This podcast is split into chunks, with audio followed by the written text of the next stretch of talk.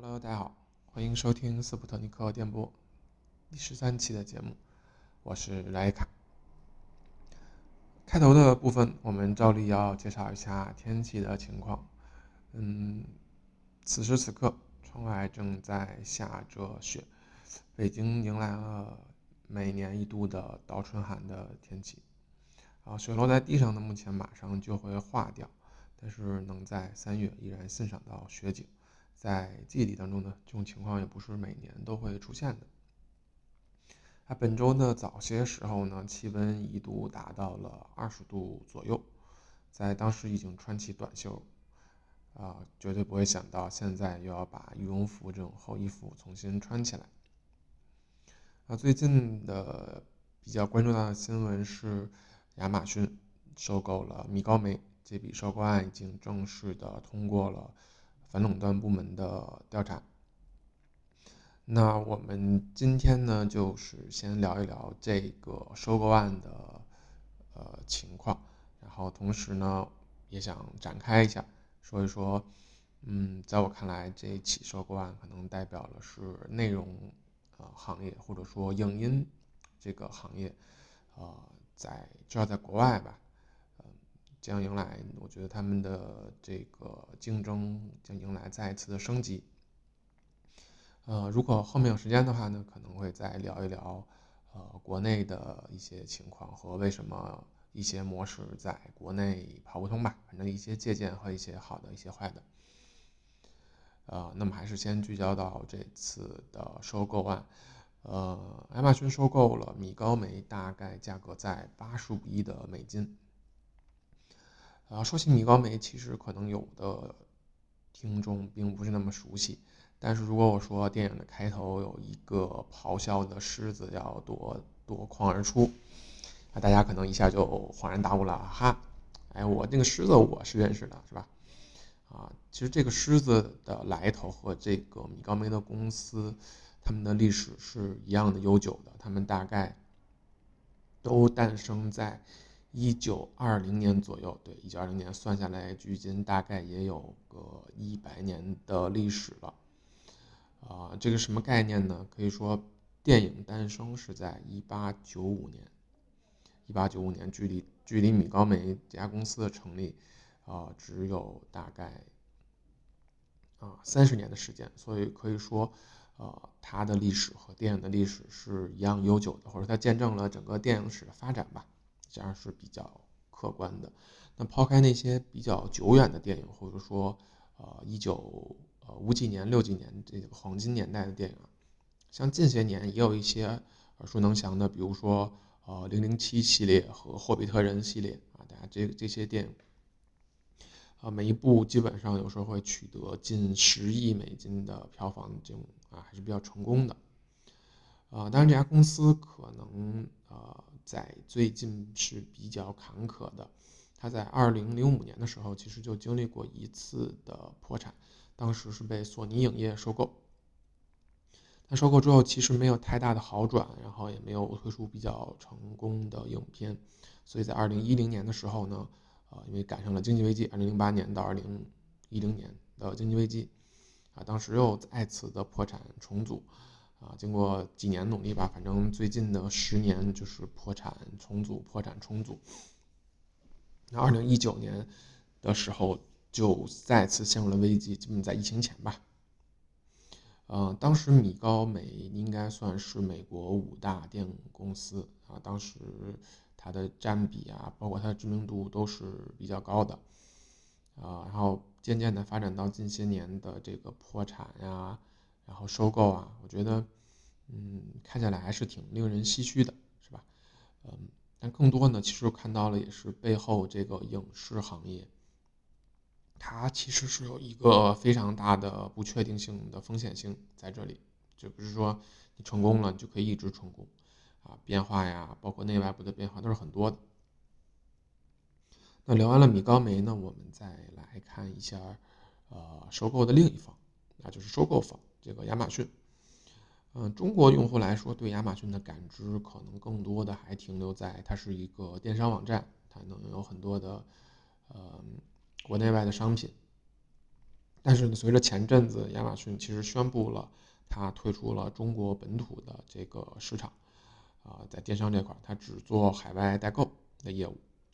所以它退出之后，我觉得，呃，应该是除了 Facebook 之外，嗯，在国内的业务相对来说比较小的，呃，美国科技巨头，啊，对，这样来形容是比较正确的。啊，但是如果你其实还有在关注这家公司的话，它除了啊电商的业务做得非常的好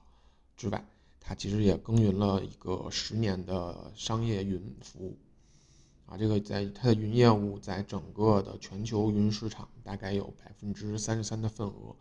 啊，然后这个营收是每年五百亿美金的规模，还是非常非常成熟的，所以它也是一家。呃，估值非常高的，大概，嗯，目前的市值大概有万亿到一万亿到两万亿之间吧，这个情况。嗯，但是相对来说，我觉得可能大家对它，呃，虽然我说它是一个很成功的公司啊，但是呃，一边是一个历史非常悠久的电影公司，啊，一个是一个互联网公司。那如果大家想理解说它是一种。呃，尝试或者说寻找新的增长点，那我觉得可能就是对亚马逊的影视这个板块，嗯，不太熟悉。当然，我也是不太熟悉啊，因为收购完之后我也去了解了一下。其实，在亚马逊啊，很早，大概在十年前的时候，他就成立了他的影视公司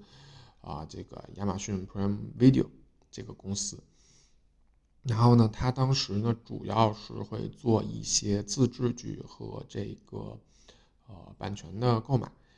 嗯，但是它也没有说特别单独出来，因为在很多的国家，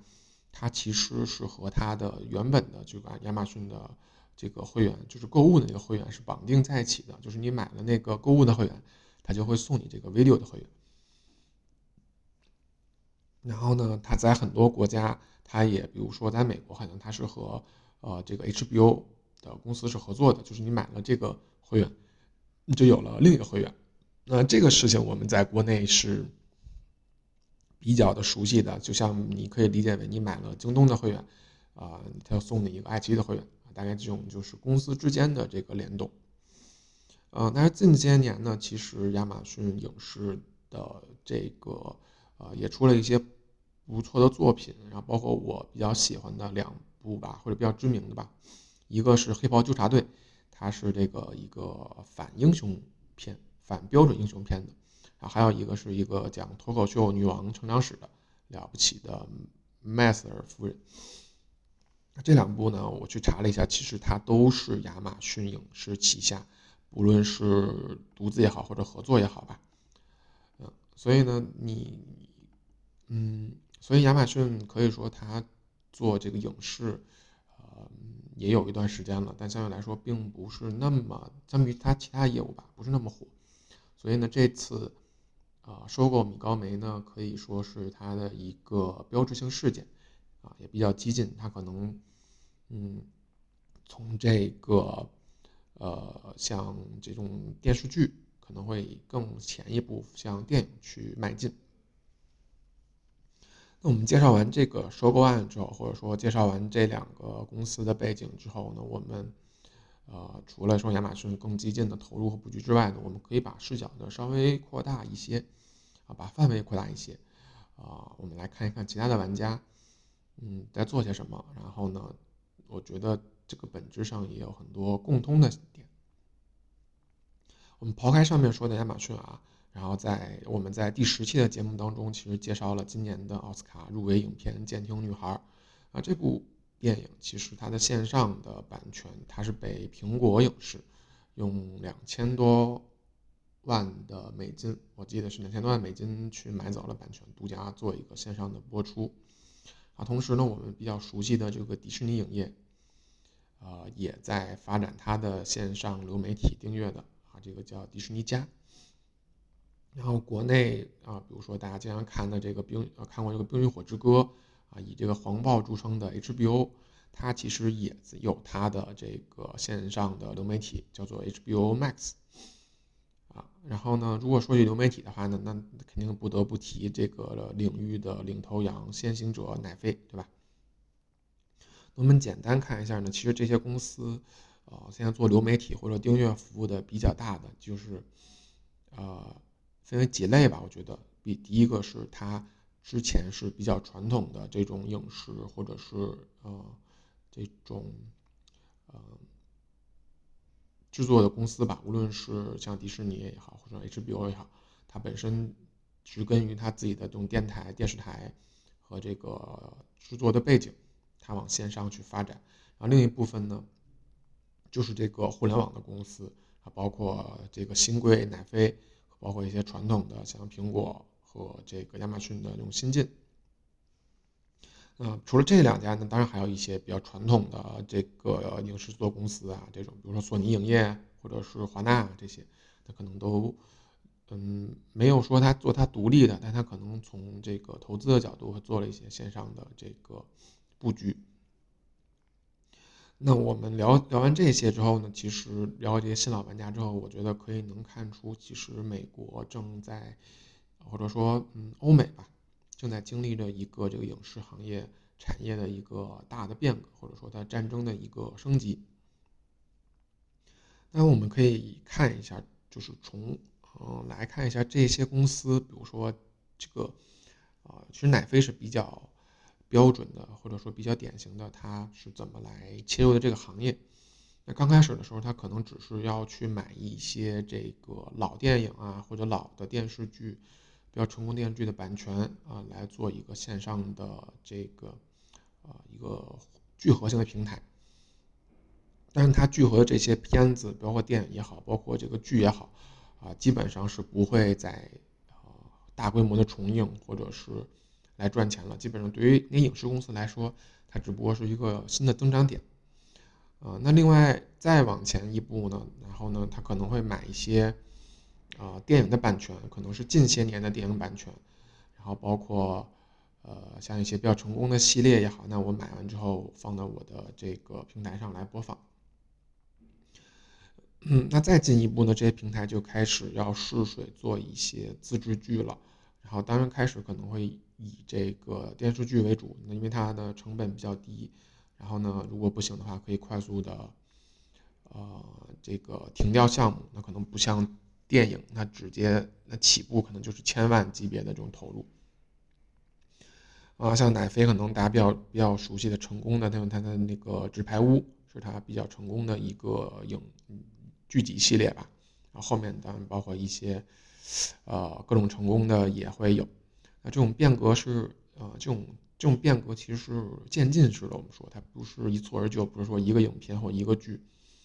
但是整体的趋势呢，就是我们会发现，啊，它从原本的我只是做一些版权呀，只是你们赚完钱之后的一个啊附加的这个选择，那逐步我过渡到我自己有自己的制作能力，我自己有自己大量的用户，然后包括我我自己制作我的剧，制作我的电影。啊，这个变化是非常的，呃，明显的。那背后呢，我觉得是有这么几点原因。嗯，大家也可以分享一下啊。就首先呢，肯定就是我认为第一个最重要的就是钱。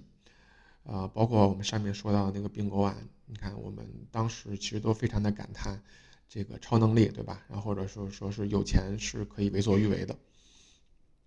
确实，你要进入这个行业里。啊，无论你是购买版权、并购公司，或者是自己做这个剧集的，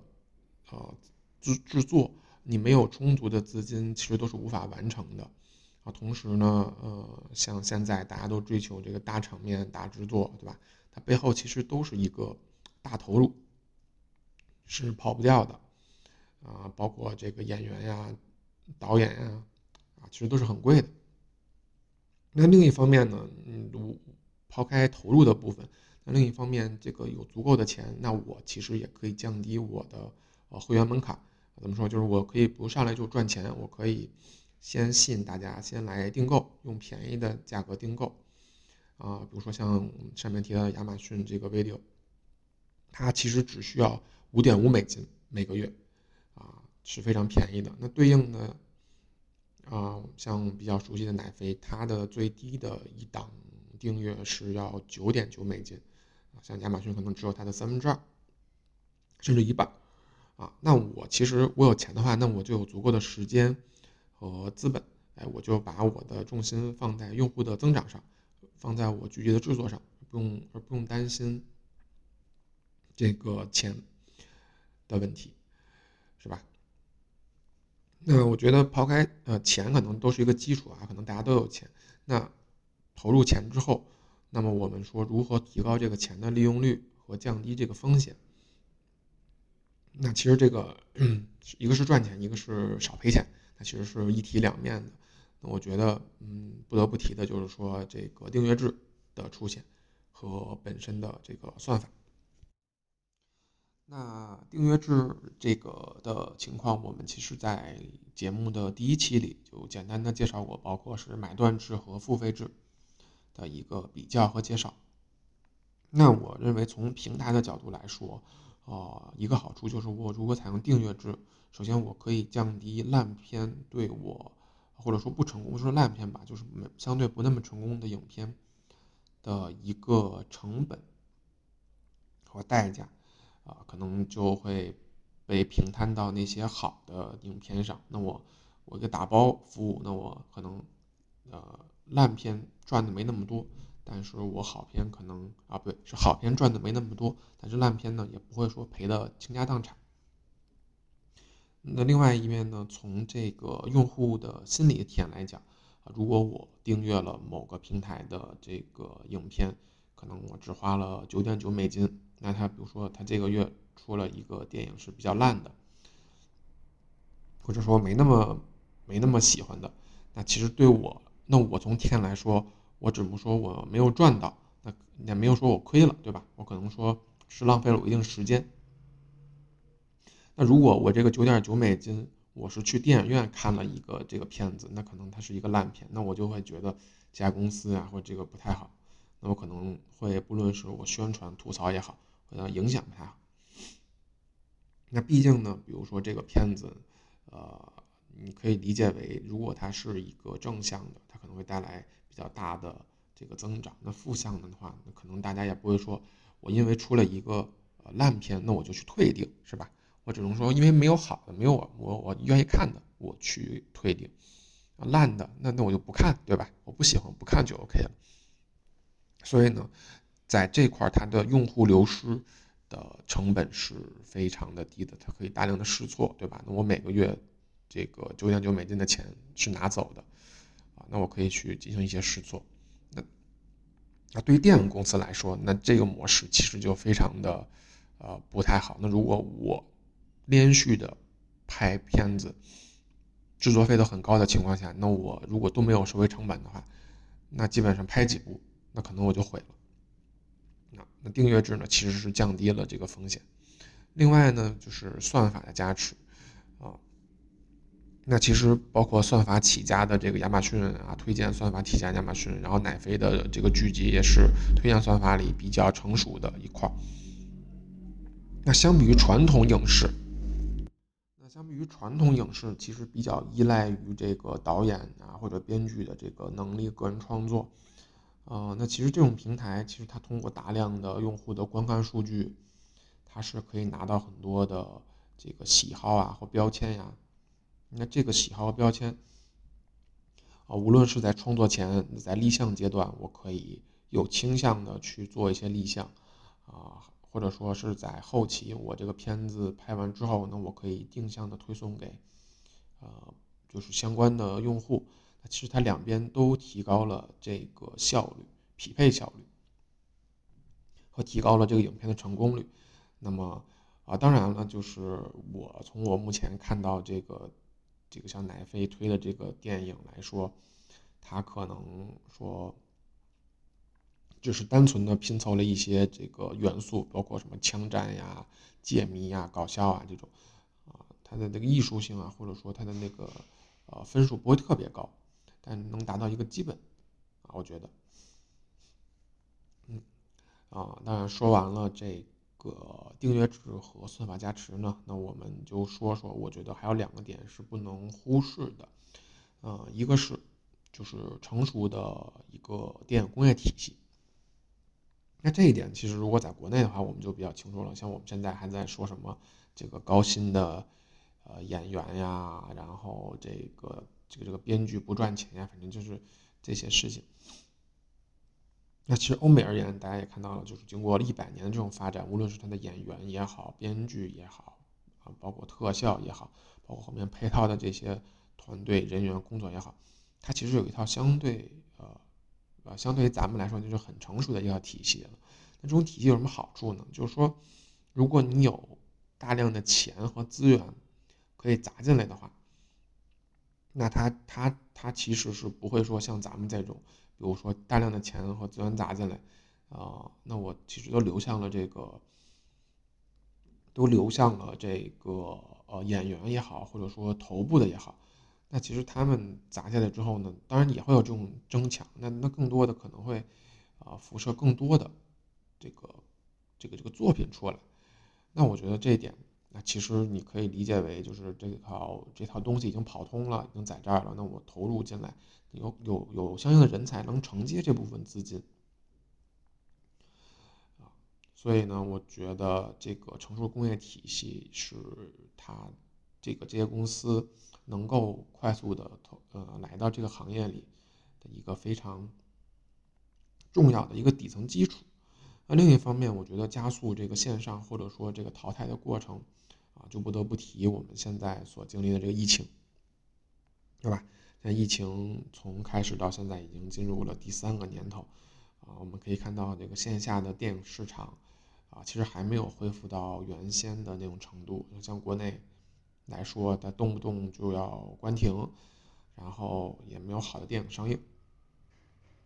那么在这个背景下，那我原本就非常依赖这个电影院来做营收或者说做收入的这个模式，那无论你是靠电影本身，还是靠啊，电影带来的这个线下的这个消费，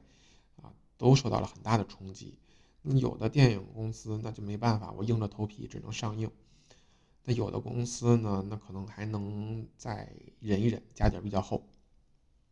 比如说像阿汤哥的这个《碟中谍》，啊，拍完了，那我不着急上，那我就再忍一忍，延后上。啊，但是无论是你是硬着头皮上，还是说延后上。那其实你都是影响了你原本的计划，然后都是会减少你原本的这个营收，对吧？那另一方面，其实大家也没有意识到的是，这个疫情也改变了大家的这些年养成的一些观影的这个习惯。那我可以在家看，我可以随时的暂停。那我家里可能已经有了更好的设备，或者说，哦，有没有更好设备已经无所谓了。那这种情况下，在无形之中，那我就提高了线下电影院来吸引人来线下的这个门槛。那是不是我只有足够好的影片才能够让人重回线下？那其实又反向的又推高了我的成本。那在这种情况下，那很多电影其实就不得不啊，它以前是啊，我就多赚一份钱或少赚一份钱。那在疫情当下，其实很多电影选择了不得不。这个与线上的流媒体合作，啊，然后呢，我们看到了这个线上和线下的相隔时间越来越近，越来越近，有的甚至啊同步上映。那这样虽然说是说我可以啊延缓我最近带来的这个影响，但其实本质上也加速了大家向线上化去做分流。对吧嗯，所以呢，总体说下来，我觉得亚马逊的这个收购案，我觉得绝对不会是影视领域的最后一个收购案，甚至不会是今年的最后一个收购案。那我我结合上面说的那些情况，其实啊，可能有更多我们熟悉的这个电影公司也好，或者是制作公司也好，那其实他们都会迎来这个被收购的命运。另一方面呢，这个流媒体公司的竞争也随着这些巨头的加入啊，资金的加入，我觉得会越来越激烈。那对于像我们国内这些可能大多数都是白嫖的用户来说，那无疑是幸福的。但如果说你要是有相关公司，你要做这个投资，那可能就要谨慎一点，对吧？嗯，那时间上来看呢，我觉得国外的这个影视之战的升级，我们其实聊的已经比较多了。啊，时间的关系呢，我们对国内的一些启发和一些尝试，呃，一些观察呢，可能我们要安排在后面的节目当中了。啊，反正也是挺有意思的，因为最近包括爱奇艺啊也发了它的财报。那后面我们可以结合爱奇艺的财报来聊一聊。啊，就是国内的这个影视的一个困境吧。好吧，那这期节目就到此结束，感谢大家的收听，我们下期再见。